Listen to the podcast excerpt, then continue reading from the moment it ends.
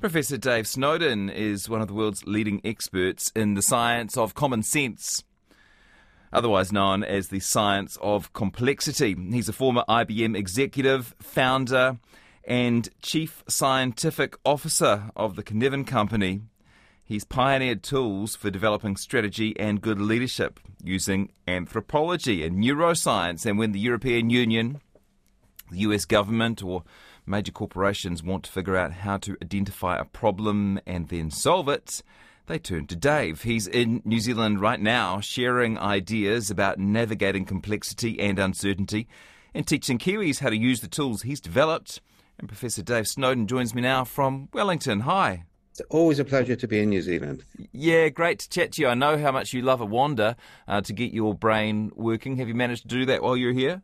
Yeah, got out to Red Rocks, came over the top on the walk back to Wellington. That's always a favourite. So yeah, it's been good. Yeah, cool. And we'll um, we'll get into the, the structured stuff sh- shortly. But on walking, um, what do you enjoy about it, and, and why do you recommend it for the human brain?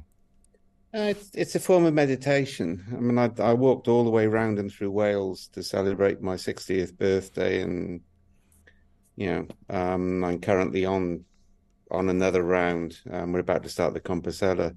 I think I think if you walk, particularly if you do endurance walking, which is what I do for you know eight nine hours, you just get into a sort of meditative stance, and problems sort themselves out for you. Uh-huh. Um, people's ears might have picked up with the word Cynefin. Uh, it's a Welsh word, means sense of place. We have a Maori word, tūrangawaewae, which you may have come across while you're here. Um, yeah. Why did you choose to use that Welsh word as the name of your company and of the um, framework you developed? Well, one of the things Wales has in common with New Zealand is we actually have an indigenous language which is an official and a main language which is actually not official. So there's a commonality there. Um, I think it, it, translates as habitat into English, but nobody in Wales would use it for anything that trivial.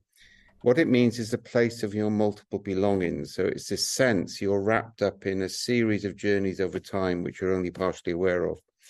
And complexity science is all about inherent uncertainty, but underlying patterns. So it's a really good name for a complexity framework.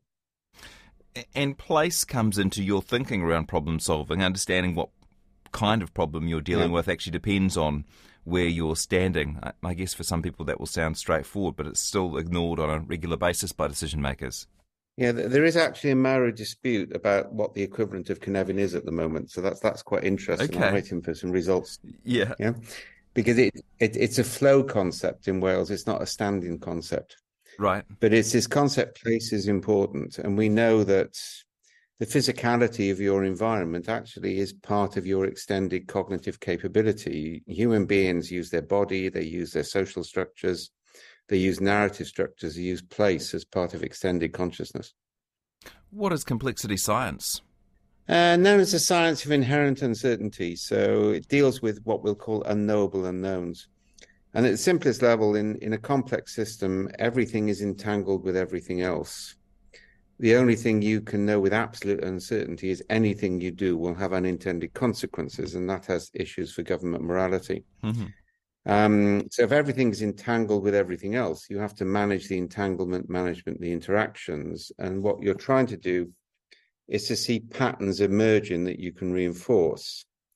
One of the things I always say to people is everybody knows how to manage complexity because it's how we manage our children. and we don't give our children KPIs aligned with the mission statement for our family and the purpose. And we don't do that. We manage emergence. That's what we do. We're good at it. Is it true you did a TED talk on how to run a child's birthday party? yeah, that's one of my favorite stories. Yeah, it's um, yeah, that that that, that was the TED talk. It, it illustrates complexity, all right, because it says you wouldn't manage a children's party with highly structured processes, with clear objectives, with clear targets. The way you manage a children's party is you kind of like create some boundary conditions, you throw in some catalysts. If good things happen, you reinforce them. If bad things happen, you disrupt them.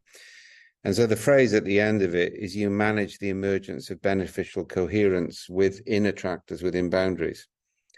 Um, and that's actually what I've been working with on the Ministry of Environment here this week is how do you manage the ecology, not by sort of massive interventions, but, but lots and lots of small distributed interventions so the system starts to move in the right direction. environment sounds like a quite a good metaphor for what you're talking about. Um, it, it yeah. seems like you're talking about treating organisations, whether it's the organisation of a children's party or your organisation at work, as a, a kind of an ever change, like more of a garden than a machine. Yeah, I, th- I, think that's a good metaphor. I mean, the last 20 or 30 years with systems thinking, we've had this engineering metaphor has dominated the way we see the organization. We're seeing it much more as a complex ecology. And for example, some of the work we're doing now is on distributed decision making into small combinations of roles and people. Um, so that you can get decisions made real time in the face of threat or uncertainty or opportunity rather than have massive bureaucracy. And you know, in a garden, you need to maintain a wildflower area. If you don't, you don't lose you lose genetic diversity. So the garden's a really good metaphor. That that decision making you're talking about is is that sort of replacing top down decision making with kind of bottom up, or maybe even even yeah, from the edges. It's it's linked to uh, the way the human brain makes decisions. Is we constantly hallucinate, and we check the hallucinations against reality, and we only really think about problems if we receive anomalies.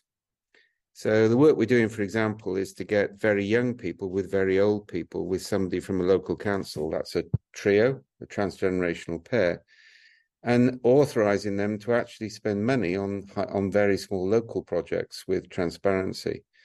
And then that if you do that at scale, and we've done that in South Wales, we've done it in Sweden, we've done it elsewhere, then senior management pay attention to anomalies, not day-to-day routine. And that actually is a much more effective approach. Can you explain a bit more about that and maybe some of the experiments that yeah, you've okay. done over there? So, and give an example. So, um, we know that you know you don't see racism in kids until they hit puberty, and then they start to settle down based on the prejudices of their tribe. So, by early twenties, female, late twenties, male, you you're locked into your tribal prejudices in that sense. And we think it's earlier for women because they were productive sooner than men, right, in hunter gatherer communities.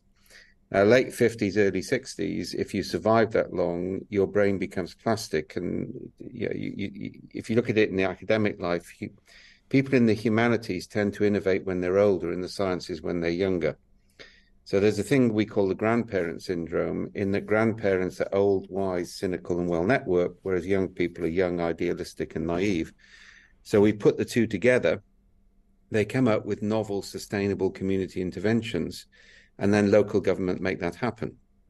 So one of the projects we did in South Wales, for example, um, we ended up with a low cost production of a bike park funded by the fire service, you know, runs into the old slag heaps in the forest for the kids.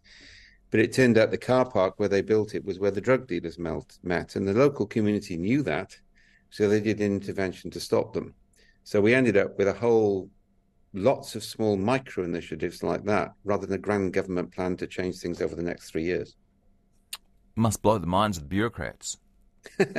Actually, the good ones love it because what it means is, you know, 90% of the day to day crap goes away and they can focus on anomalies.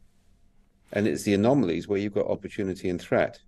And I think that's important. And if, you know, when we get the next plague, because COVID was the first of several, I mean, I'm 70 next year, I'll see at least one or two more the ability to actually have a network of citizens which can feed back in real time and respond to the small issues for you is one of the critical things to build resilience into society.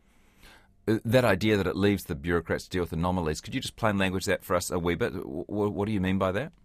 Uh, so it, it's linked with the way the brain responds to anomalies. So if you start to get a pattern of decision making and you start to see, well, let's take fraud, for example. We're doing a lot of work on fraud and sexual abuse. What you actually want is to detect that very early on so you can do something. You don't want to wait for people to formally report it, by which time it's too late. So that's an example of anomaly, right? And then you can use techniques to deal with it.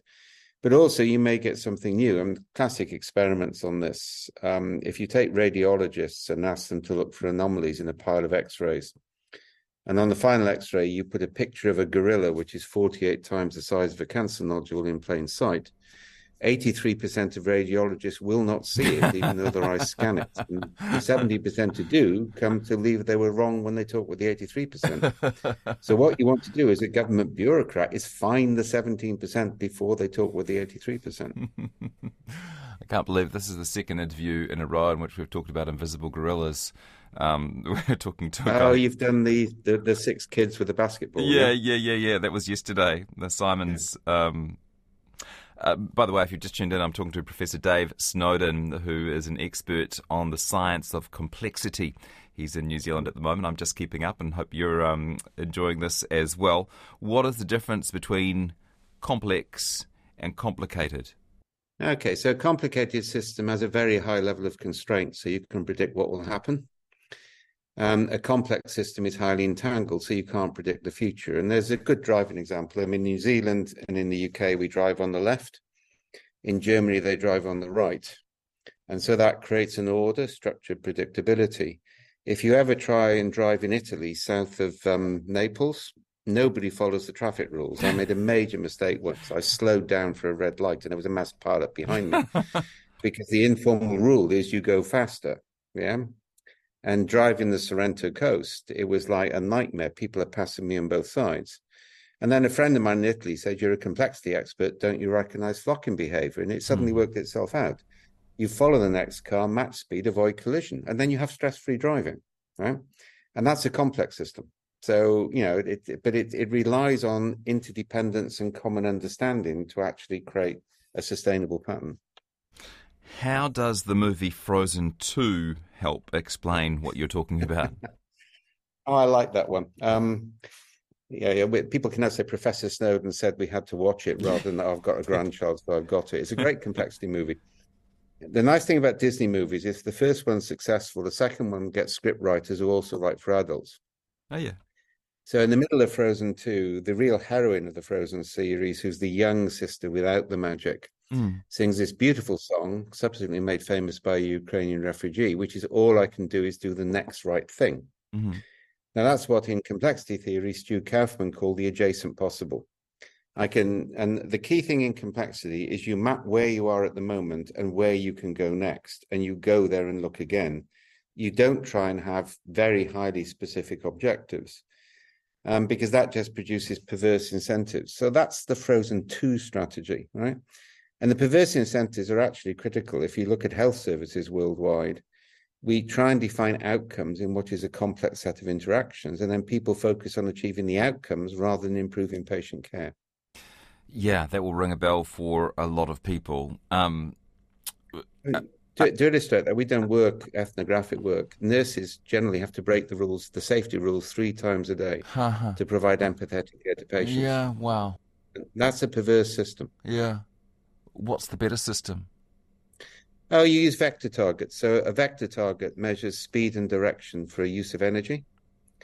So it says, where am I? Where should I go next? Not where was where would somebody, an idealist, would like me to be. Yeah?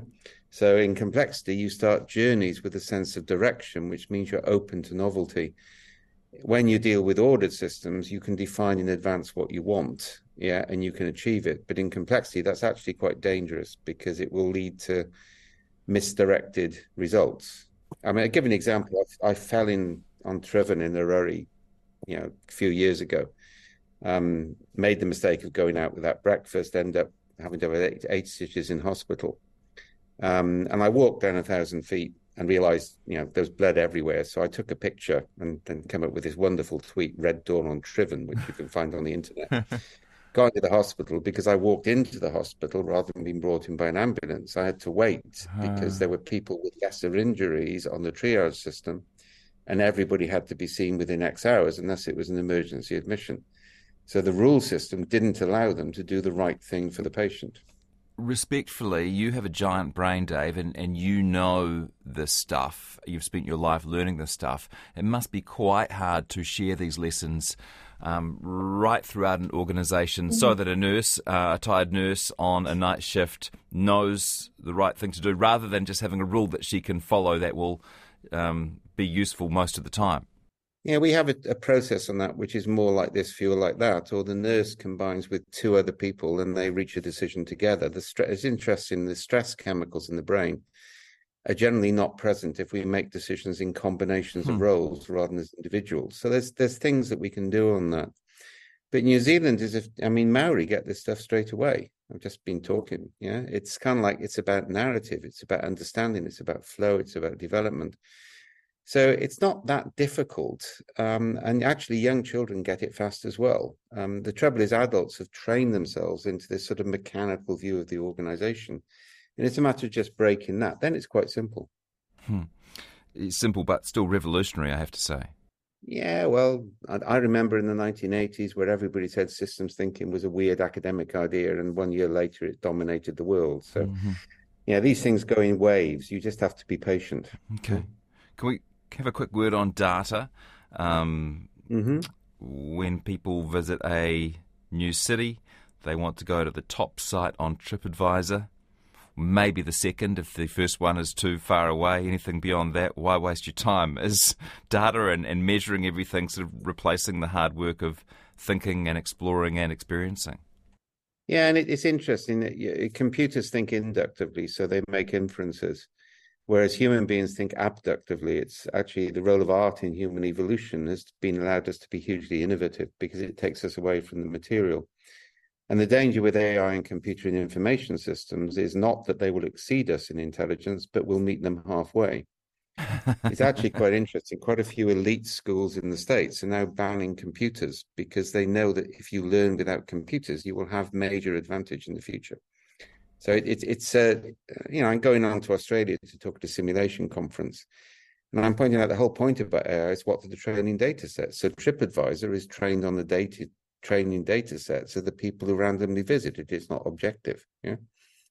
Um, with narrative discovery, we can actually find those quaint little restaurants that nobody knows about, which is what you really want.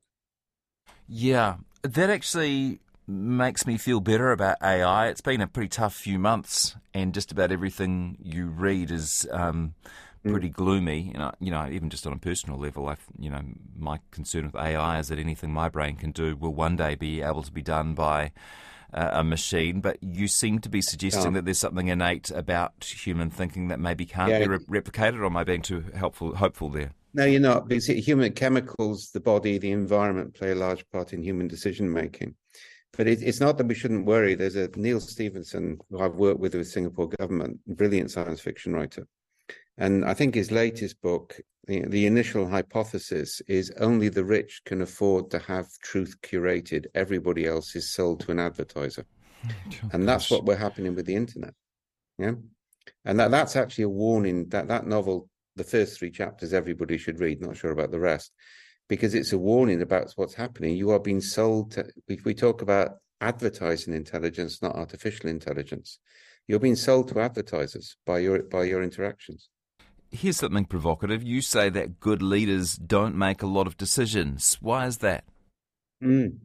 Oh, well, I mean, I got promoted to C level. The higher you get promoted in organization, the fewer real decisions you get to make, and the more you only meet angrier and angrier customers. All right.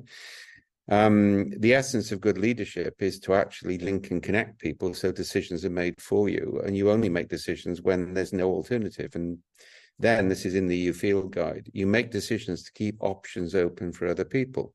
And actually, New Zealand did that very well during COVID. I mean, your, your prime minister locked New Zealand down illegally, but it meant New Zealand had more options than the UK did and um, Sweden and elsewhere. They waited till they had no alternative. So leadership is more about coordination and linking people and then you know distributing energy distributing resources because you can't make all the decisions yourself you just don't know enough I spoke to Don Norman recently, the design thinking guru. Um, he was worried mm. that we're focusing too much on STEM education, science, technology, engineering, maths. Absolutely. What, yeah, what's your view? Oh, completely, utterly. I mean, art and music come before language in human evolution. And then it ascends to the heights of Caravaggio and Wagner. So that reveals my prejudices, all right? Because in evolutionary terms, it allows us to make novel connections. And so the danger is, and you know, if you don't actually, if people don't appreciate art, if they don't understand music, if they're not taught that in school, we're making them more like computers and less like human beings. And that's the danger with the overfocus on STEM education. The scary thing, if you look at Australia and England at the moment, if you want to do the humanities, you've got to be rich. If you want to do engineering, you can get a you can get a low cost degree. And that's going back to 19th century elitism. Only the rich will be taught how to govern. Makes reading books sound pretty important. Yep, absolutely vital. Okay, last question. You're known all over the globe for your deep thinking and your analytical skills. Who is going to win the Rugby World Cup? Oh, Wales, without any Ah, question. come on. we, we would have beaten New Zealand if it hadn't been for that ridiculous red card for Warburton years ago, right? Wales. Don't get me on to this. yep. We got an easy passage all the way through. I'm really hoping England don't make it out to the. So I'm going to be supporting Samoa. and that gets us into the semi-final. After the semi-final, everything can happen. And you know, the other side of the pool, you're all going to beat each other up and lose your best players. I think the good Lord was on our side in this draw. Actually, that was a pretty good game, Wales, New Zealand, and was it 2003 at the World Cup? I was there. I reckon you could I have had us that I day. thought that was when Shane Williams came through in Sydney. I still remember that. Yeah. Uh, good stuff. Well, what a pleasure to meet you, and thank you for your time here in New Zealand. Uh, we'll catch up again, I'm sure, and thanks for the um, intelligence and optimism today. Real pleasure. Thanks. Good talking with you.